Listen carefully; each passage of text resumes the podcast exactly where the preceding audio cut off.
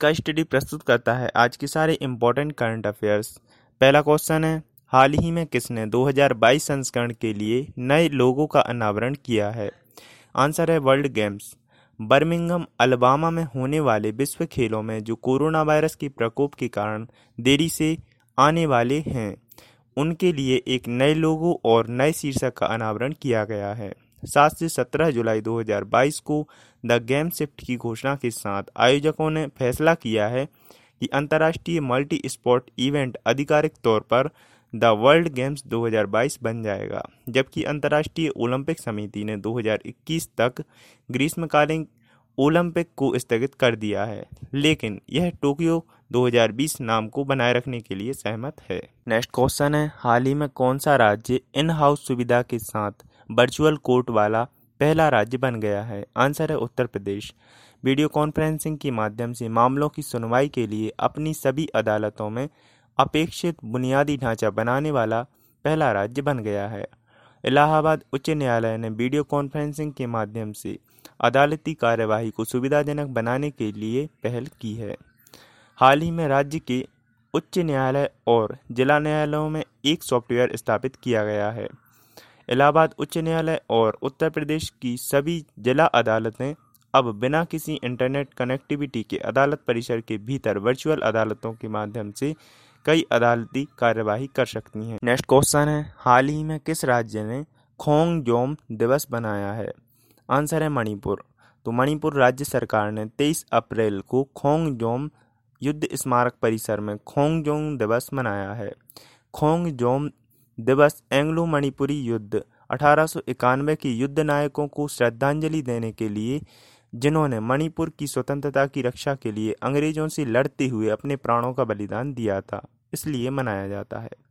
यह स्थल थौबल ज़िले के इम्फाल के लगभग 35 किलोमीटर दक्षिण में है, जहाँ मणिपुरी और अंग्रेज़ों के बीच लड़ाई हुई थी। नेक्स्ट क्वेश्चन है, हाल ही में भारत की पहली mobile virology diagnostic and research laboratory का उद्घाटन कहाँ हुआ है?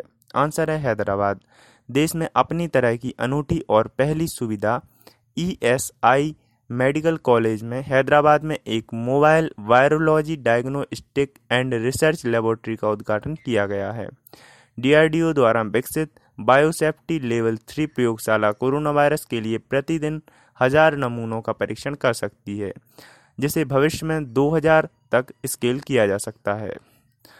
प्रयोगशाला में दवाओं का परीक्षण करने और कोरोना वायरस पर अनुसंधान करने की सुविधा भी है। नेक्स्ट क्वेश्चन है, भारत में राष्ट्रीय पंचायती राज दिवस कब मनाया गया है? आंसर है 24 अप्रैल।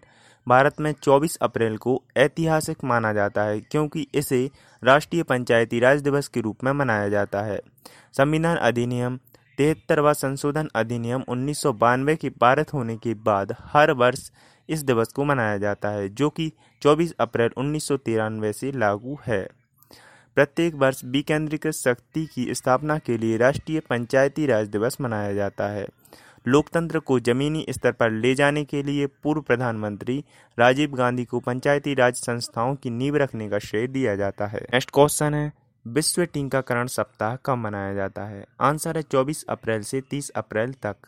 विश्व टीकाकरण सप्ताह, दुनिया भर में टीके से बचाव योग्य बीमारियों के खिलाफ जागरूकता बढ़ाने और टीकाकरण की दरों को बढ़ाने के लिए एक वैश्विक सार्वजनिक स्वास्थ्य अभियान है। यह प्रत्येक वर्ष अप्रैल के अंतिम सप्ताह, यानी 24 अप्रैल से 30 अप्रैल के दौरान होता है। यह सप्ताह व्यक्तियों को विभिन्न उम्र में बीमारियों से लड़ने के लिए टीकों के उपयोग और उनके महत्व के बारे में सूचित करने की कोशिश करता है। टीकाकरण एक व्यक्ति के शरीर की रक्षा करता है और घातक बीमारियों से लड़ने में मदद भी करता है। नेक्स्ट क्वेश्चन है, हाल ही में शांति के लिए बहुपक्षवाद और कूटनीति का अंतर्राष्ट्रीय दिवस कब मनाया गया है? आंसर है 24 अप्रैल। शांति के लिए बहुपक्षीयता और कूटनीति का अंतर्राष्ट्रीय दिवस हर साल 24 अप्रैल को मनाया जाता है। संयुक्त राष्ट्र असेंबली ने इस दिन पर विचार किया कि बहुपक्षवाद और अंतर्राष्ट्रीय सहयोग के मूल्यों को संरक्षित करना संयुक्त राष्ट्र के तीन स्तंभों, शांति, सुरक्षा और विकास और मानवाधिकार को बढ़ावा देने और समर्थन करने के लिए मौलिक है। इस दिन को पहली बार संयुक्त राष्ट्र यानी यूनाइटेड नेशन द्वारा 24 अप्रैल 2019 को मनाया गया था। तो इतना आपको याद रखना है। डेली करंट अफेयर्स सुनने के लिए मुझे फॉलो करें और इस ऑडियो को ज़्यादा से ज़्यादा शेयर करें। स्टडी रिलेटेड कोई भी क्वेरी हो तो मुझे इंस्टाग्राम आई डी इसका स्टडी 72 पर डायरेक्ट मैसेज कर सकते हैं। कल फिर मिलेंगे नए करंट अफेयर्स के साथ।